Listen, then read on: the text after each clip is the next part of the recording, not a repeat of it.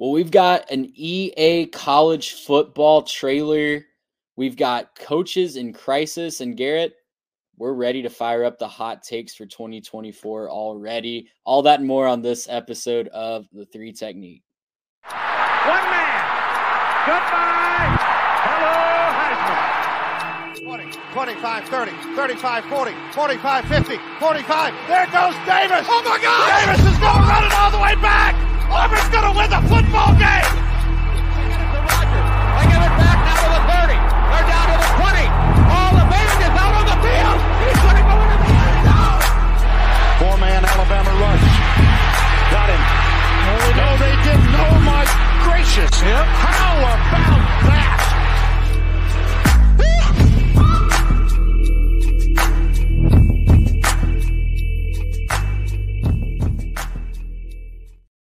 Well, welcome in one and all to The Three Technique, the college football podcast at the intersection of the X's and O's and the Jimmies and Joes. I'm Trey Reeves. I'm joined by Mister Garrett Turney, and uh, we wish Mister Mason well tonight, as well as he could not be with us for the full show. But Mitch and I got to do a full Cowboys mock draft that's coming to our channel really soon. Make sure you check out that on the channel. Garrett, I mentioned it off the top, but we have a fully loaded show tonight.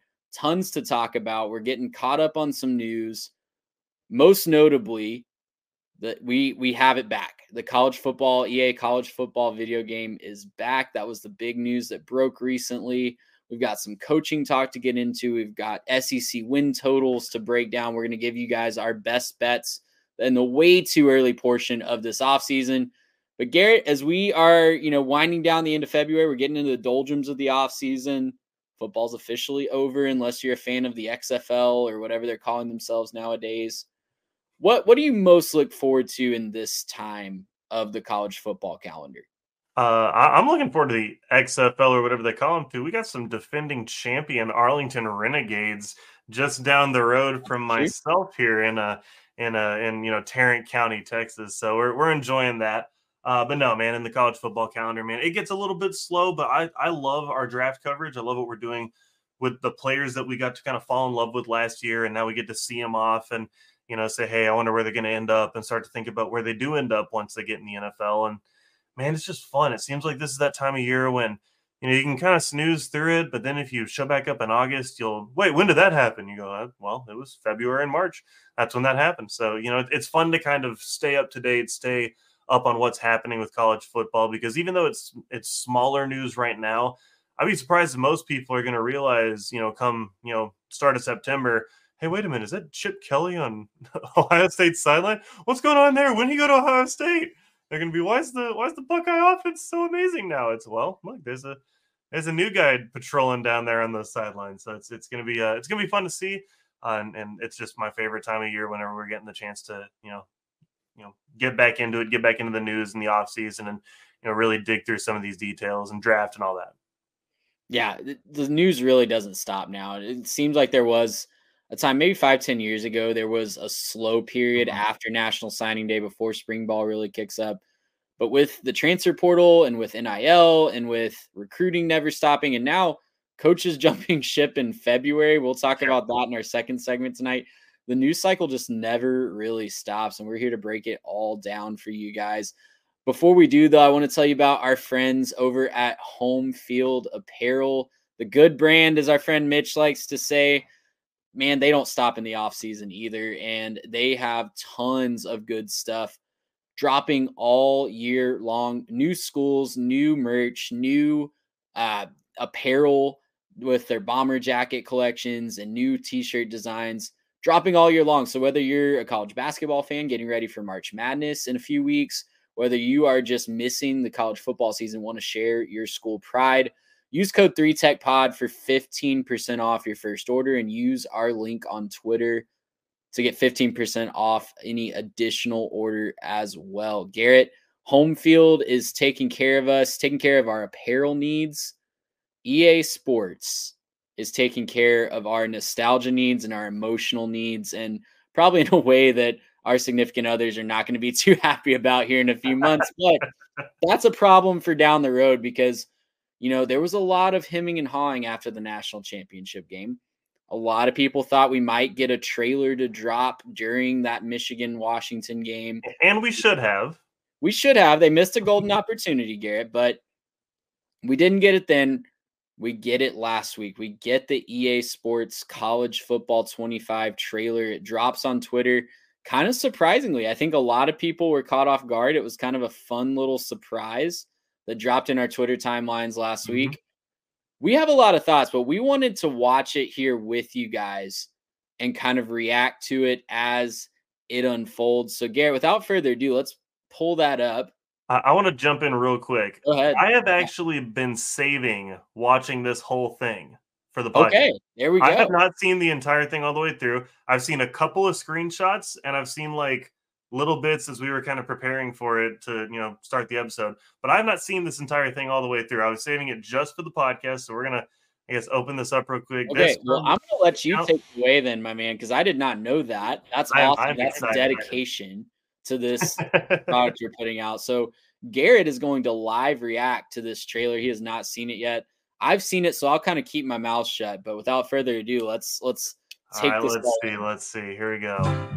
I like the music choice. It's kind of fun. Nostalgia. Got something special for y'all. A little update for our fans from the Big House to the Bayou. From Carolina to California. Who's the real U S C? Drop in the yeah. comments. It's about college football. We know you love it. Us too. I like it. Rivalries, comebacks, the traditions and superstitions built by generations. There's nothing like it. Turns out, we've been building too. So let's address the big owl in the room. Yeah, we've seen the posts, the predictions, the doubts. We get it. It's been a minute. Let's just say, this ain't the only jersey we've been working on. Game this sport deserves. Because pretty soon, this place will be full again. Until then, cue the crowd noise. Come on. Yeah. Really happening. All right. Come on. Full reveal this May. Yeah, I love so, that, man. It's a good trick. And I'll say, so pausing right there. So some people think that's an Easter egg right there. That uh, oh, okay. six uh, seventeen, I think maybe. Yeah, um, six seven. That could be it. Yeah.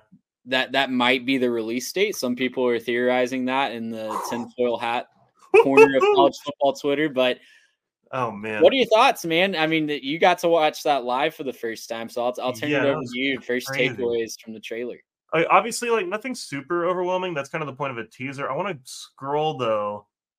The the comments part, first off, that was hilarious. The ability yeah. to just kind of look through in the comments. I, I said, you know, half of those are me. And, you know, it's just complaining about E A constantly. You know, hey, get a game. I'll believe what I said.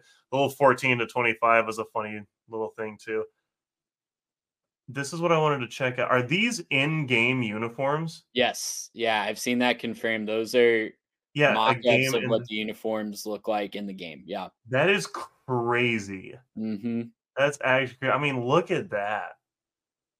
Look at that, man. That's yeah. crazy. I'm sorry. I think that's just nuts.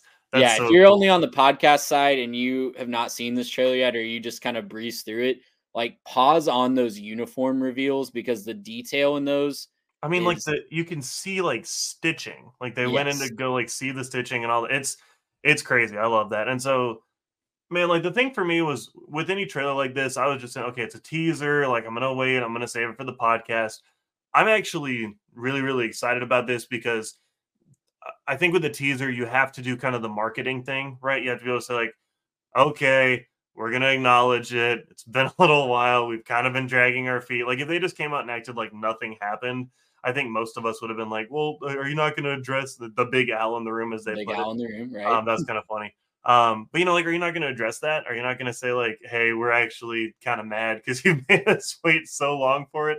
But hey, I mean, if they're getting it together and, you know, obviously they had the legal stuff that they were trying to work through and if they're even going to be able to make the game. And so Um, the fact that we're this close, I think, is just super cool. I think it's fun to be able to say that we are this close and that we're, we've gotten to the point where now we can go through and say, like, oh, look at this shot of the trailer. Oh, look at that shot of the trailer. Oh, look, the stitching, the helmets, this, and the, the stadium and the crowd noise and all that. I think that's just kind of fun to be able to scroll through all of that and, and actually have something to talk about besides just, I wish we had some kind of a game. You know what I mean? Like, it'd be nice to actually have something about the game to talk about. Yeah, very self-aware trailer for sure, uh, with all the nods to how long it's been. And, yeah, it's really happening. I, yeah. I think that's the best tagline there that they could have possibly come up with. Um, it's really happening, and we're celebrating that over here at three Tech H Q. All three of us are really excited, have been waiting like children, honestly, for the next iteration of this game to come out since the last one came out in two thousand thirteen. I know Mitch and I still play our copy of N C A A fourteen, um, and we, we can't wait for this new one to come out. So we wanted to spend this first segment just kind of hyping up this game. We're not paid by E A, obviously. I don't think we would need – if they want to sponsor this show, I'm, we're, we're all ears. And I'm not going to be upset about them giving us their money. Absolutely not. So E A, if you're listening, go ahead and sponsor us. We're giving you some free pub as a teaser, but – we want to just kind of hype up just how excited we are for this game um, here in our first segment today. And Garrett, as you know, you think back, you know, what we know so far, it's happening. I've seen other reports that, you know, Dynasty and Road to Glory are coming back. Those are two of the most popular mm-hmm. gameplay modes. If you're not familiar, maybe you weren't um, into these games when they were first round. Dynasty is literally building a program from the ground up. You start as the head coach or offensive or defensive coordinator, if it's like how it was on N C A A fourteen. Road to Glory is playing as starting as a high school recruit. So you start, I think, um, in the old games, I think it was your senior year of high school. You get to start as a mm-hmm. senior. You basically start as a zero-star recruit and work your way up to being uh, recruited by big-time programs, and then eventually get to go off and play at that college. So, you know, those two game modes, obviously the most popular.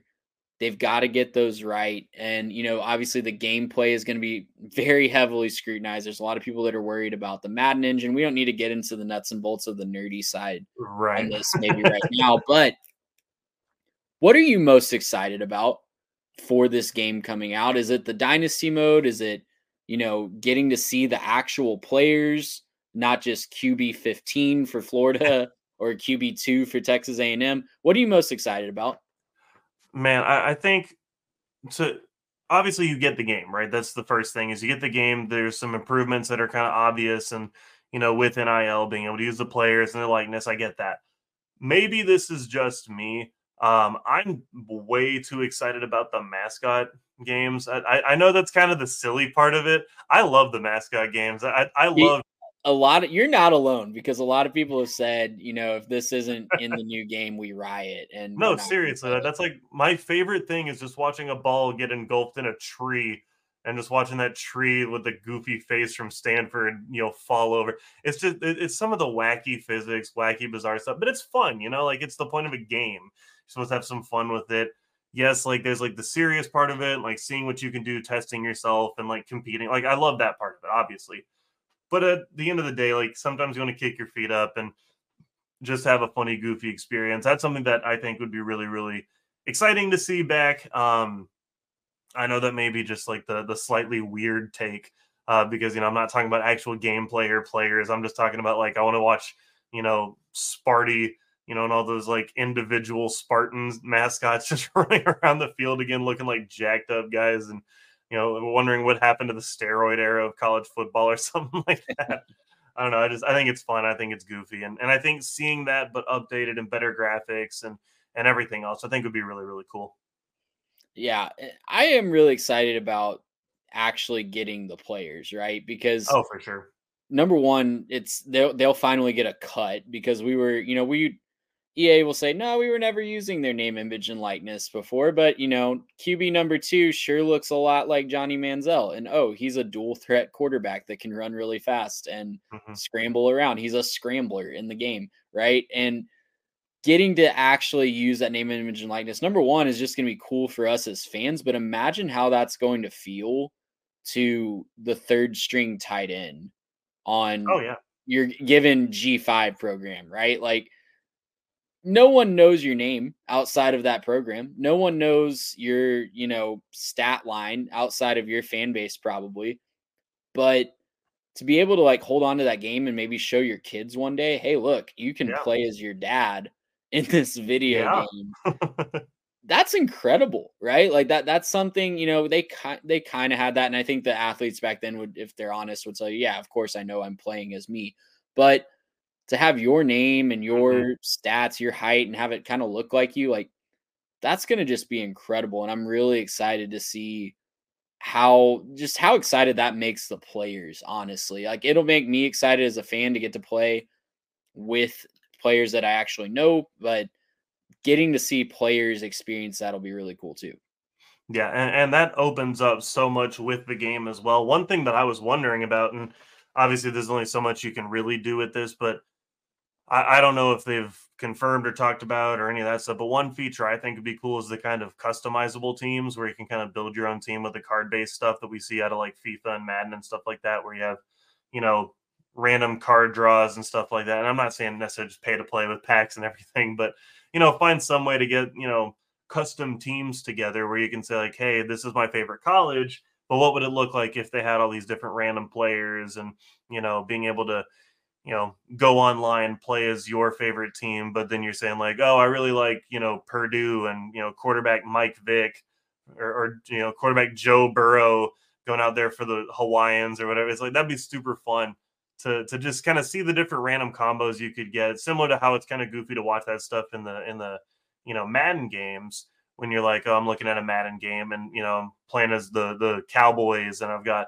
you know, Tom Brady out there. You're like, well, Something's something's a little off about this. I think it'd be fun to be able to do that as well, because also there's the other side of it, which I think is more real in college football, which is you might draw a player in a pack who played for your rival and you're immediately like, no, I don't like this. Like like a Longhorn drawing a Johnny Manziel, or, you know, like an, an Aggie drawing Vince Young or something. You're just like, I'm not playing as this guy. I don't like him.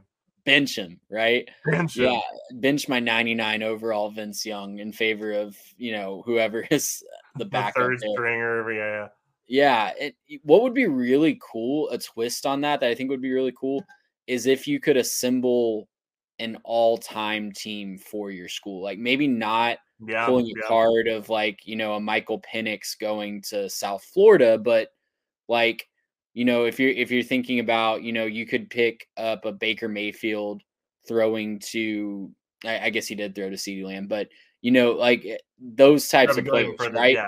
yeah, like a cross-generational. Baker Mayfield handing the ball off to Adrian Peterson. And then you know. Exactly. Yeah, yeah. yeah. Thank you for saving my point there with Oklahoma. But, um, yeah, like a cross-generational thing where obviously there being some advantages to some schools, but, you know, you could get a – a Caleb Williams throw uh, handing it off to Reggie Bush, right? Like how, right. how incredible. Well, and I, I, you brought up the Oklahoma. How about a read option offense with Kyler and Adrian Peterson? That would yeah. just be like just the combinations that you so can make gross. With that. Like, and you kind of get the element of the card version, right? And like mm-hmm. they build yeah, a team, yeah.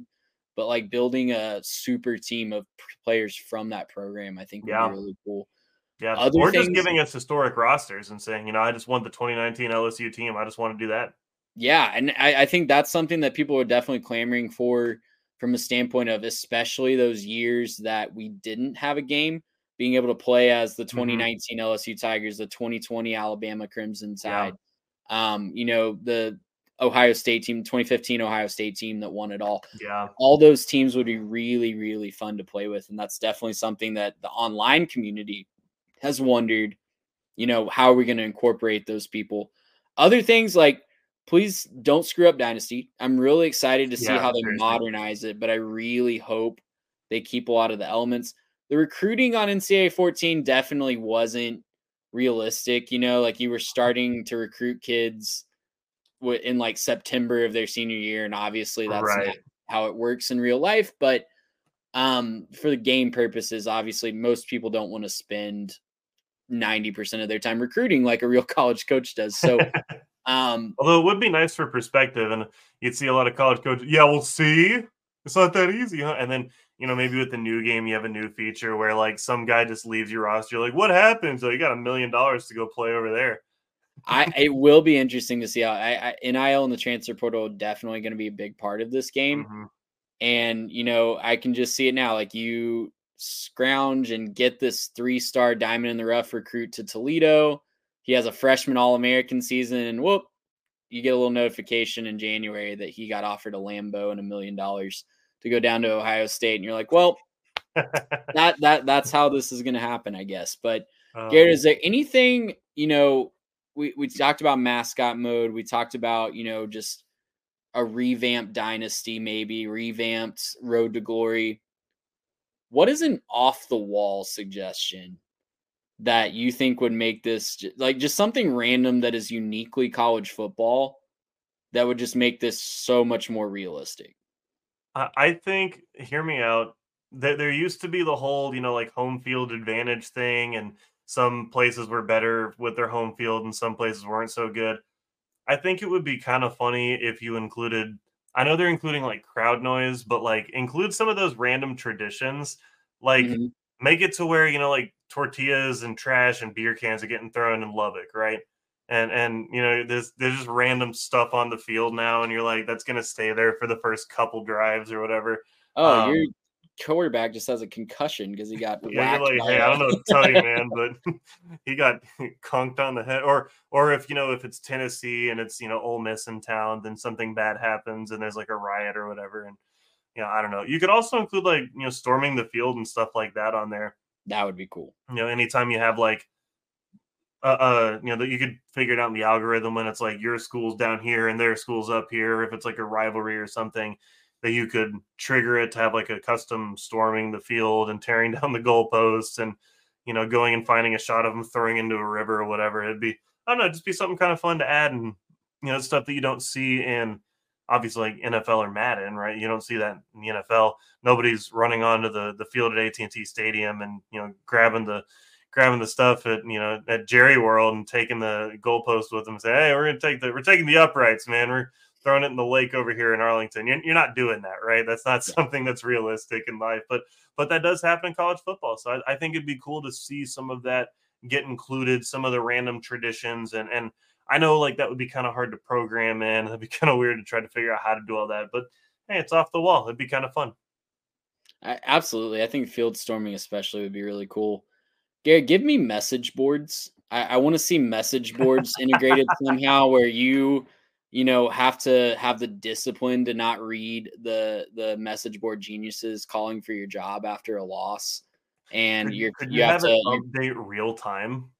Yeah, absolutely. And like you, you throw know, a pick, and it's just. Yep, I, so I think that would be hilarious. And you know, you gotta you gotta manage. You know, we talked about N I L, obviously. Managing your players with that, going to donors to ask for more money would be really interesting. Oh, I also was, hope that there's kind of like sliders on this, maybe in Dynasty, yeah. that you can have have more impact, less impact. All yeah, I mean, I, I'd be down to try it all the way up. Give me the sure. chaos. But the one other thing uh, that I think would be awesome is, you know, having some some sort of just chaos injected in the middle of the season, like.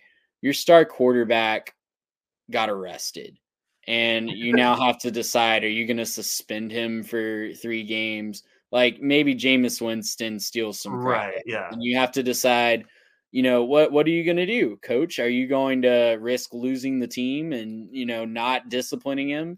Are you going to risk losing your job? And I, I think that'd be hilarious. And yeah. if you remember, I, I can't remember what year it was. It was one of the, like, mid two thousands N C A As. That was part of it.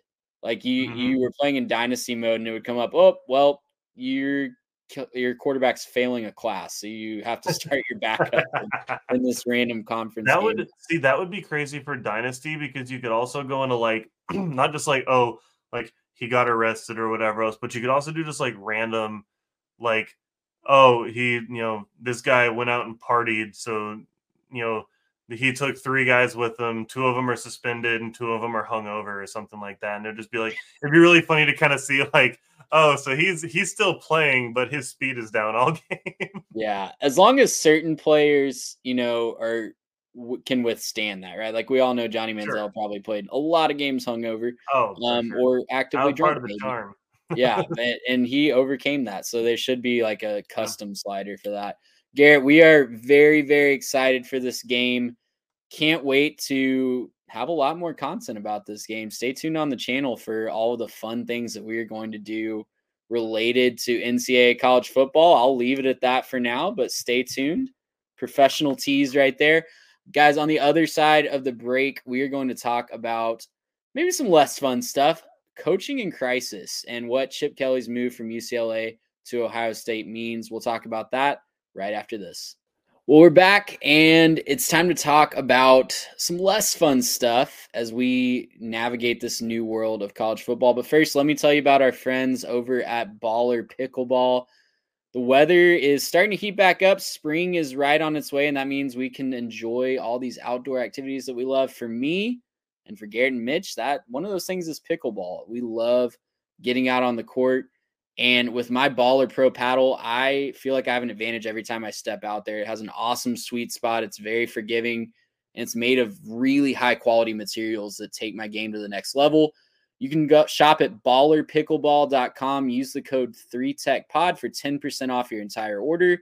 That applies to their paddles, their moisture-wicking hats, and their equipment bags.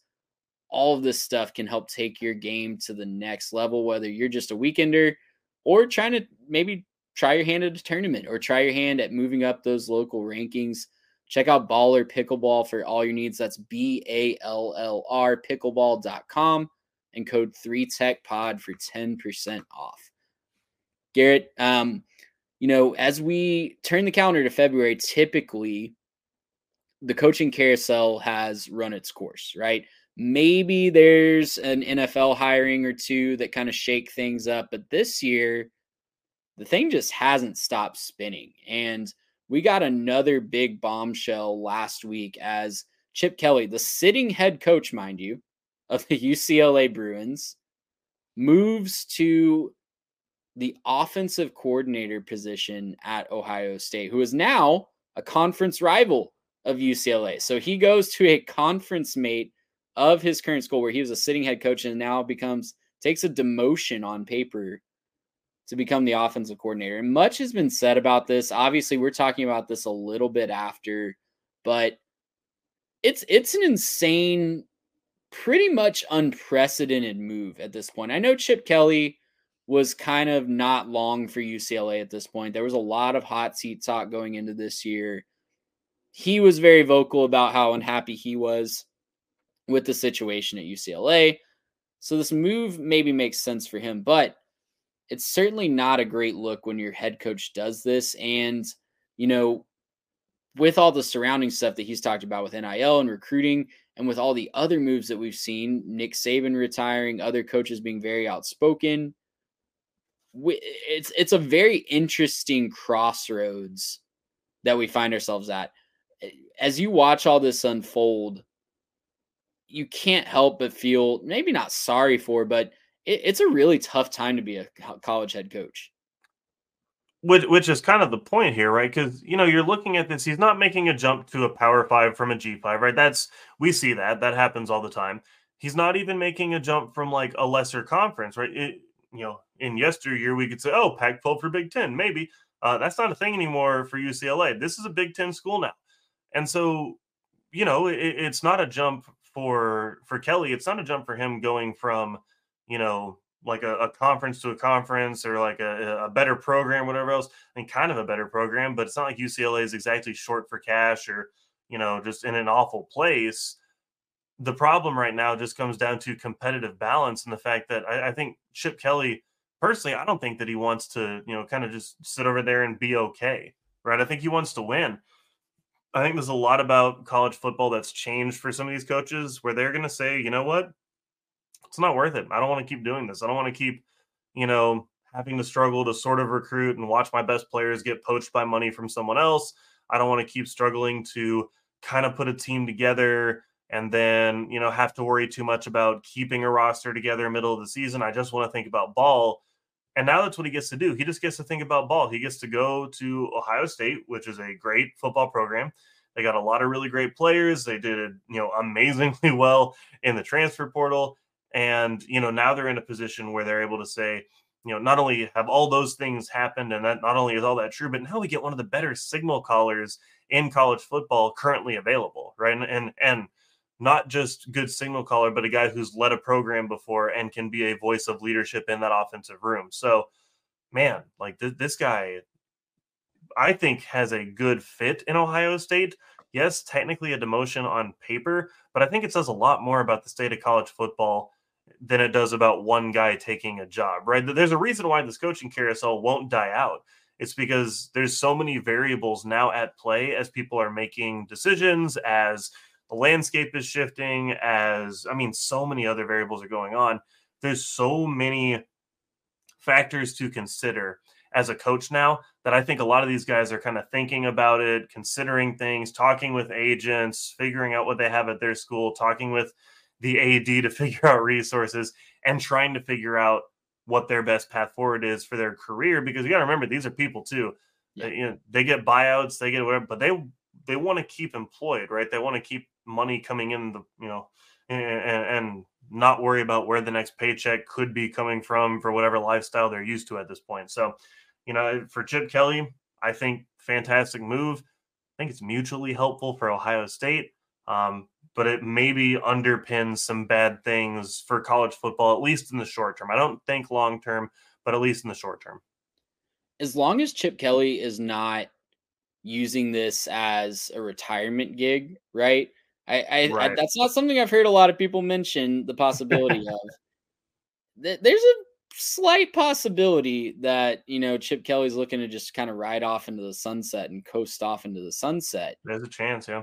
But as long as that's not happening, I think this is a fantastic hire for Ohio State. And I think the odds of him taking their offense to the next level are way, way, way, way higher than with Bill O'Brien, the, the guy they previously tabbed for this position, who is off to be um, a head coach now in his own right. So I think this is a great move for Ohio State. Anytime that you can pluck a sitting head coach to come run your offense, I think that's a great look for your program. It's a tough look for the other program.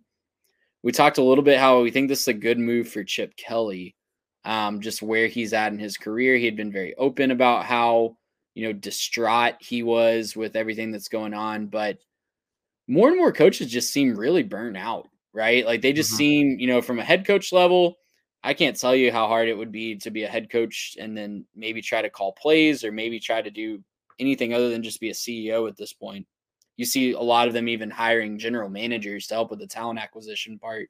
Mm-hmm. And it, it's an almost impossible job to keep all the plates that you need to keep spinning, spinning. And I don't blame people for thinking that there might be greener pastures in a coordinator position. You know, you have guys like Sean Elliott at Georgia State, the head coach of Georgia State, to your point, Garrett, of, you know, guys just maybe getting tired of the struggle of being at a program like Georgia State.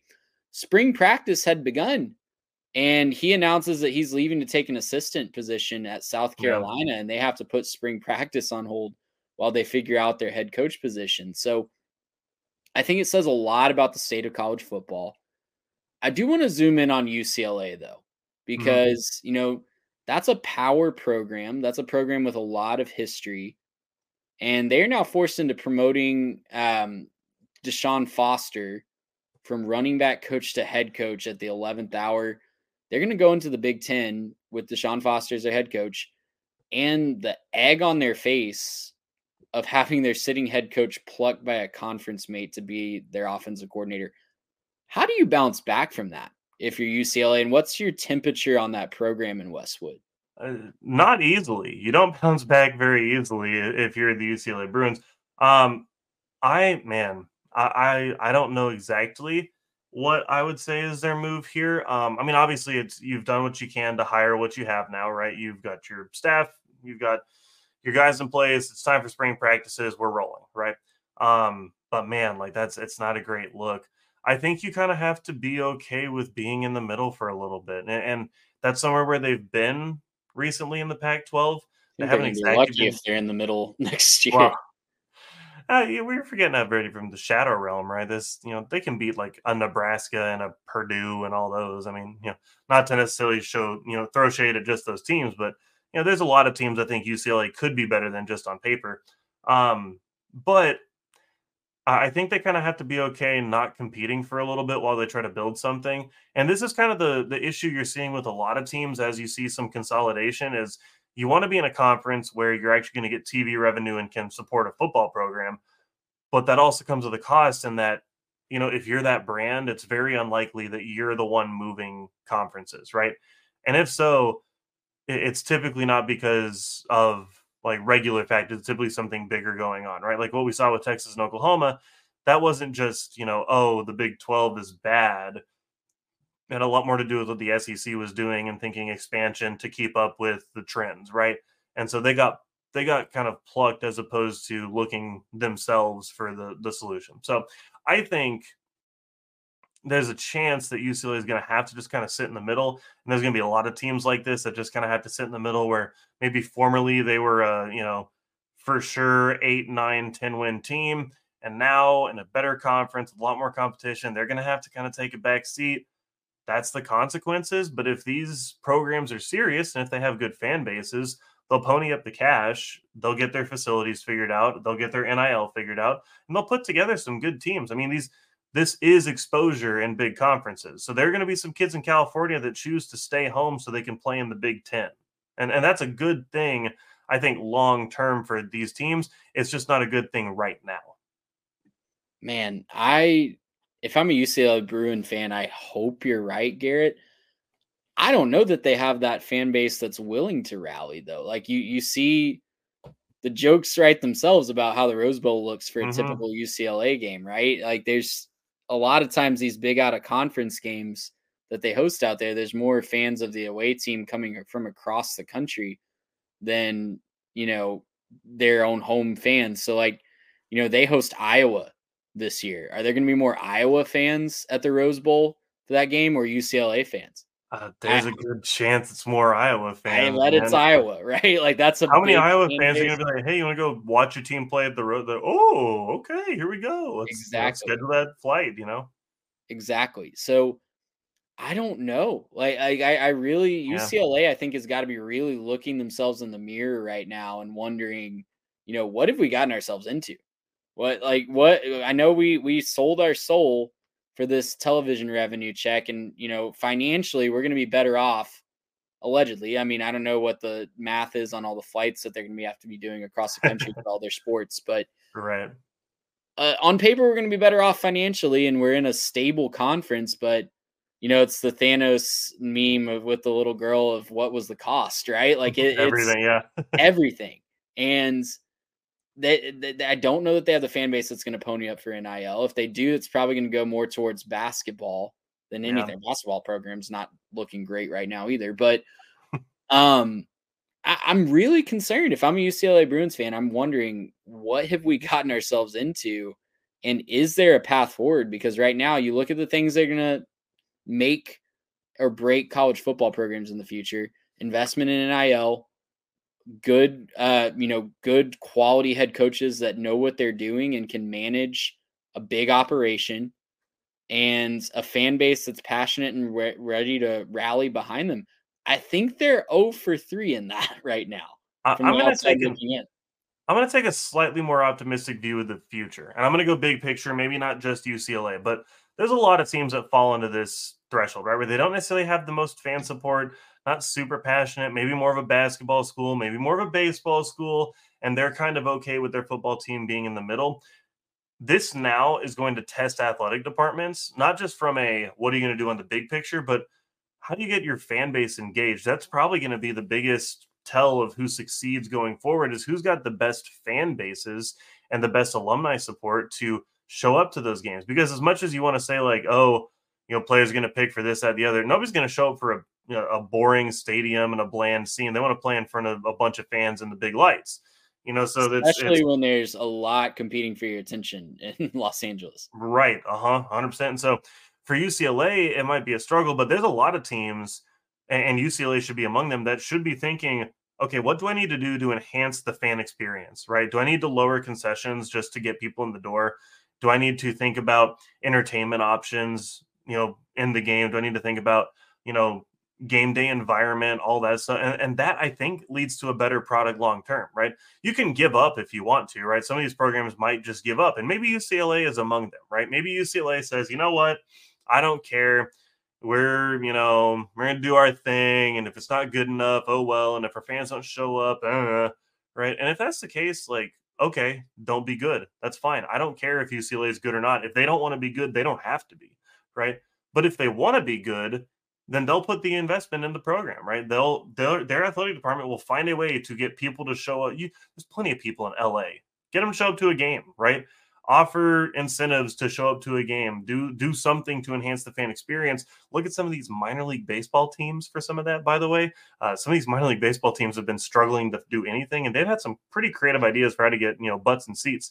So you might want to look at some of these other types of organizations for how they've been able to get people there and start making your product a little bit better. And that'll get people back in the stands. That'll get people back on campus, excited about your games. And then, yeah, of course, your your support's going to grow from there. But but it's about that, right? We've been so T V driven for so long. It might be, you know, kind of on the cutting edge of being the in-game experience driven from now on, since you're going to be able to watch any game on any T V station pretty much now, you know, forever. Well, you heard it here first. U C L A is going to rebrand as the Randy's Donuts. Uh for one game in fall twenty twenty-four to get uh, sell some merch. So, um, you know, it, it's going to be fantastic, uh, a fantastic ride for U C L A one way or the other. And it, it's going to be interesting. And let me be clear, no program is going to be immune from fan fatigue at this point. Sure. I'll just say personal anecdote. I was at a college baseball game on Friday night at a major program, and I heard the chatter behind me was talking. There's an ad on the Jumbotron about the N I L collective at this particular school. And if you know this podcast, you can definitely guess what school I'm talking about. But um, the chatter right behind me was, why on earth would I give these kids my money so that they can have more money to rock, run around with than me? And right. That's a very valid take for Joe, valid. Joe Sixpack fan, right? Like, yeah.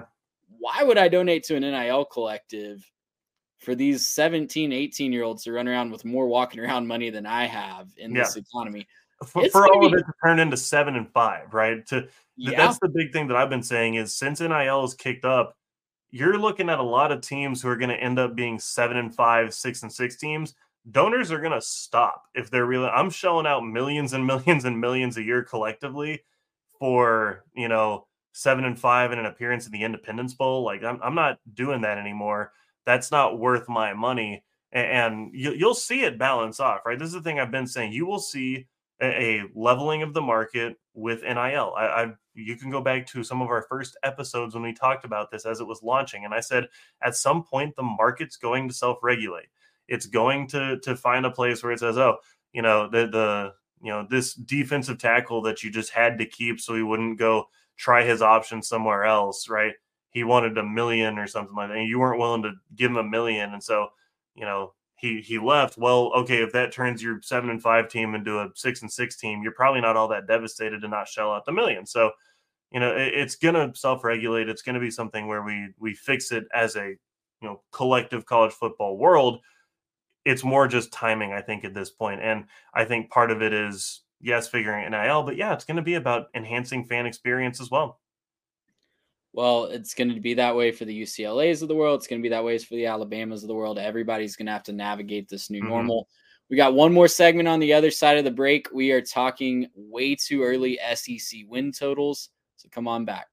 Well, we're back for our last segment of this episode, and it's February. It's President's Day as we're recording this, but it's never too early to look ahead to the next season. We're ready for our hot takes to start flowing for twenty twenty-four.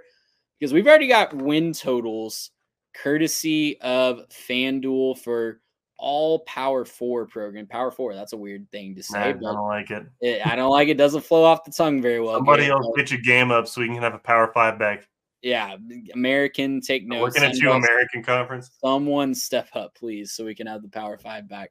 But for Power Four for now, we have win totals uh, for all of these programs courtesy of FanDuel. We're going to take a look at the S E C tonight, and Garrett has thrown together a fantastic little handy-dandy graphic to show us all sixteen S E C programs on one screen, their win total over-under for next year, ranging anywhere from two and a half for Vanderbilt all the way up to ten and a half for Texas and Georgia. Thing that jumps off the screen to me, Garrett, is, you know, we don't have an eleven and a half in the S E C this year. That was kind of, you know, what you had to bet on for Alabama and more recently Georgia in recent years. You had to bet, are they going to go undefeated in the regular season or are they going to slip up once? And we don't have that this year. That's a testament to these more balanced conference schedules, right?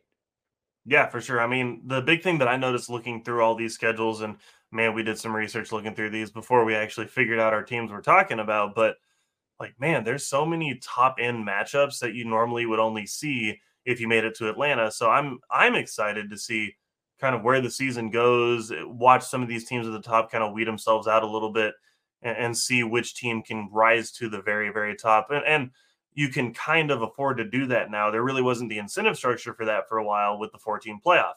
Now that you can get twelve, or, or I mean, if they change it or whatever else, but now at least that it's twelve, you have the incentive to go ahead and play some of those tougher games, chance at boosting the strength of schedule, but also not ruining a season if, you know, your number one team loses to the number five or something like that. Yeah, with the way that this is going to set up, you could have a Georgia go ten and two, hit their under, and win the S E C championship game in Atlanta and still be a top four seed and get a bye in the new college football playoff. It's a new That's normal. That, it's a new normal we're all going to have to adjust to as it comes comes about. But Garrett, we're going to have a ton of time this offseason to break down these schedules, break down the win totals. We'll, of course, have our preview series in the summer talking about each of these teams in depth. But you and I each picked a way too early best bet on S E C win totals. We picked one team. We could have picked an over, or we could have picked an under to uh, highlight in on. I'm going to throw it over to you first. Who do you have as your S E C best bet as it stands here in February? So my best bet, and this is, again, we're going to say subject to change, and there's a lot of stuff that could happen, and nah, nah, nah, nah, right? But my best bet right now is that L S U will go under nine and a half. I think this is a nine-win team. I, if I'm just picking it right now, I'm picking them at nine wins exactly. Uh, to obviously, to just kind of go through it, here's kind of what their schedule looks like. They got U S C to start the season. That's going to be in Las Vegas, so it'll be a bunch of fun. We're looking forward to that one. That's a Sunday night game as well. It seems like it's kind of crazy watching L S U play some of these Sunday games recently, and I feel like it's been the last couple of years at least they've been doing this. So uh, anyways, they got that. They got Nichols. That'll be a win. That's kind of their, their tune-up game there. Um, they got South Carolina. You could consider that a tune-up game maybe this year as well. Um, U C L A, probably not going to be that good. South Alabama, a little bit plucky. Maybe not as good as they have been in the past, but, you know, a, a pretty decent team. Then they get their bye week, and then here's where the schedule starts to turn. They come out of their bye week against Ole Miss. Ole Miss, I think, is going to be a pretty dang good team. I think Ole Miss is going to give them a real run there, so that's a possibility for a loss there. Um, they've got Arkansas, which I don't think will be very good, at Texas A and M. They haven't done very well their last several trips to Kyle Field. Uh, it's, it's been a little while. Obviously, a new head coach this year, but, uh, it, you know, it's been a little while since they've won at Kyle Field. Uh, they do get a bye week before they play Alabama. They do Florida, Vandy, and Oklahoma. Um, and, and that's kind of where we sit that. So I think that they're really on the hook for a loss against Alabama and Ole Miss. I think those are probably two that I would say feel pretty confident sitting here in February. They're going to lose those two games. And then it's really just about, what do you think about Texas A and M at home? And then Oklahoma at the end of the season, or even that first game against U S C. This is still a good U S C offense. I know that things haven't necessarily worked out as much as Lincoln Riley, you know, had hoped to at this point at U S C, but it's still a really good U S C offense, and I, I expect them to field a really good team next year. But why L S U dropping off, right? Number one, I, I don't think they've done very much to address the defensive concerns. They, you know, turned some stuff over and they figured some stuff out, kind of, but I don't think that they've done enough to address their concerns. I don't see the massive transfers in that are going to be big difference makers. And even if you saw those guys, talent really hasn't been the issue the last couple of years with L S U on defense.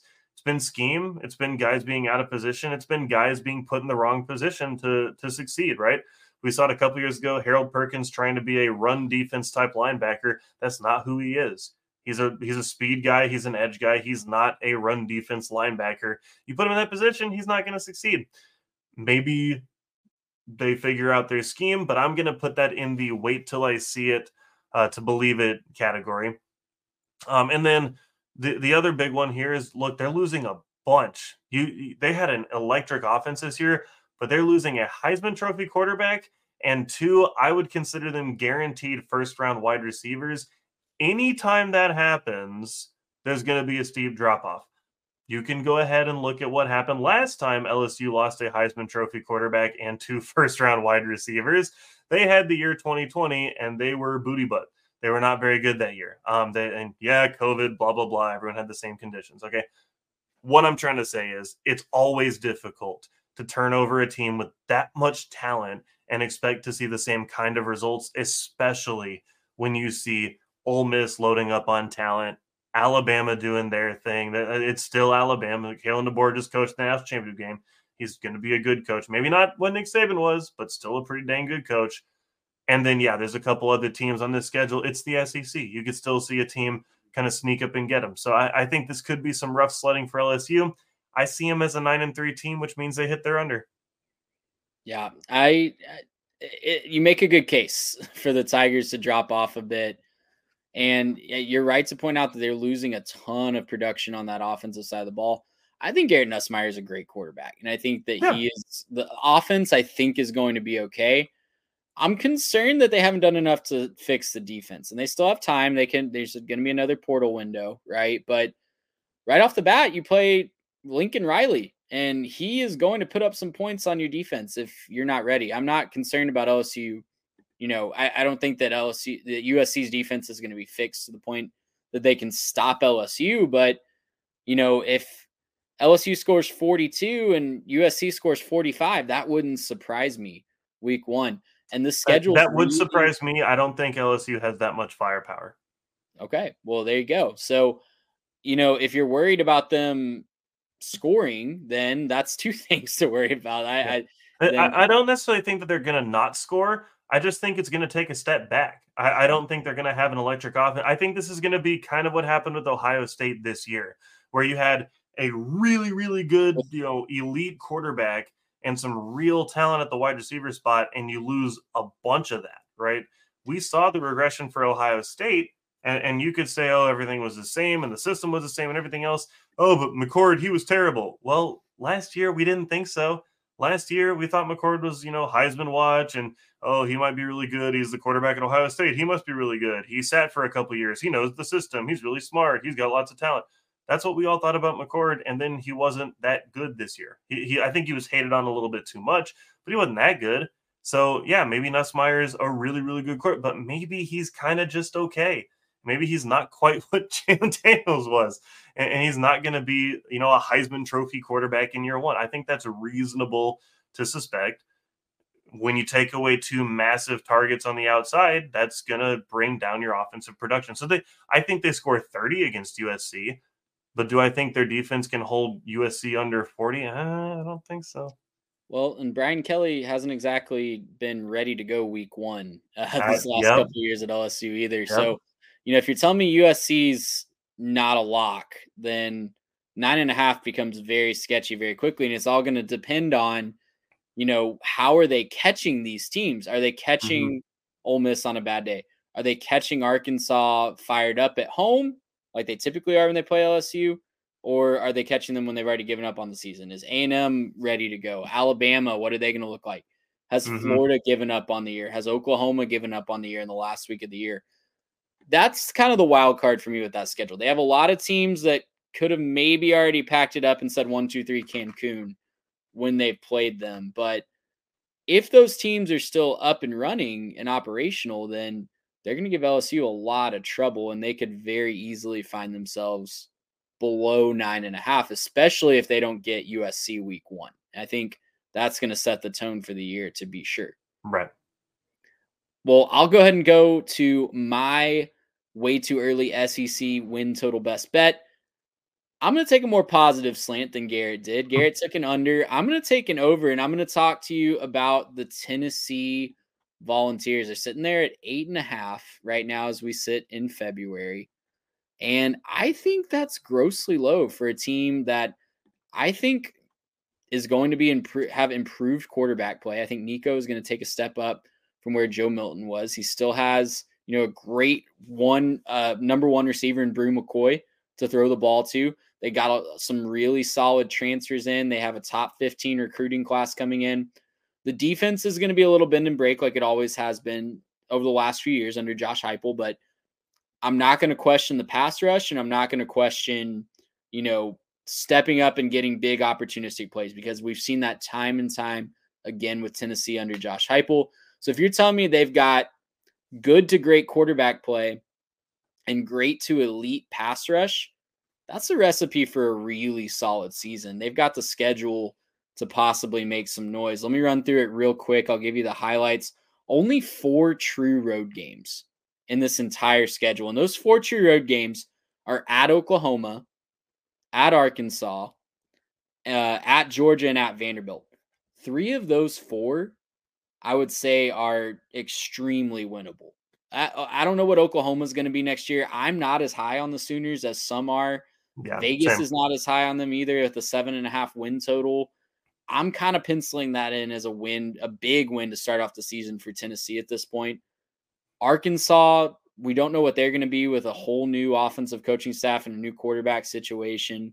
Uh, Georgia's going to be tough, obviously, and Vandy's Vandy, right? I, I think that's right. You're looking, if you can win three of those four, and you just need to win, you know, uh, five more, sorry, six more, six more of your home games, and three of three of those are just absolute gimmies, then that's a good recipe for me for uh, hitting this over at eight and a half. They've got Chattanooga, um, a neutral site game against N C State and Charlotte, Kent State and U T E P as their non-conference games. four and oh right there. You're sitting at seven. Then you just got to get two of the three of Florida, Alabama, and Kentucky and Mississippi State. I, like the wins are adding up for me, Garrett, and I think this is going to be a really exciting offense.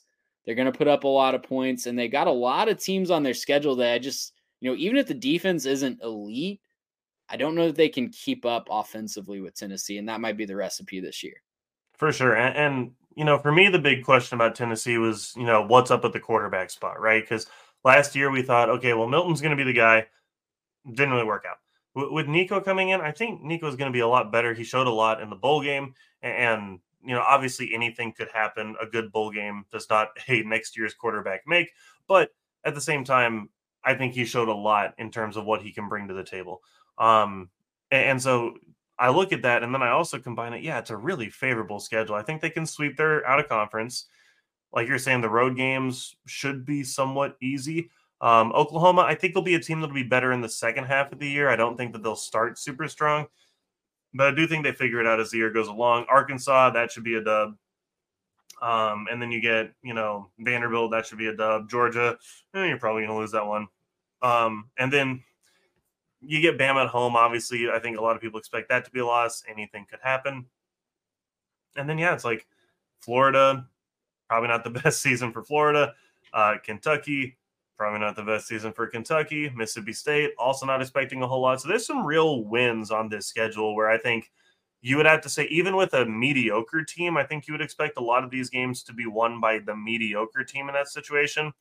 And then if you just give Tennessee better chances than a mediocre, right? If they're just like a good offense with an okay defense, or like even a really good offense with a bad defense. We've seen that kind of work for some teams in the past, not to championship levels, but to nine wins. Yeah. They can get to nine wins on this schedule. Uh, I think there's really only two games I would say are for sure losses. After that, I find, you know, up to ten wins for Tennessee. And that Alabama game, you know, crazier things than happen have happened than them mm-hmm. beating Alabama at home. So, yeah. like, if you tell me that Al- like they can get past Alabama, then you're talking about a real shot at the college football playoff. They, they would have beaten them two years in a row if it wasn't for the fact they forgot how to play football in the second half. Exactly. So, uh, and that's with Nick Saban. So that was with Nick Saban, yeah.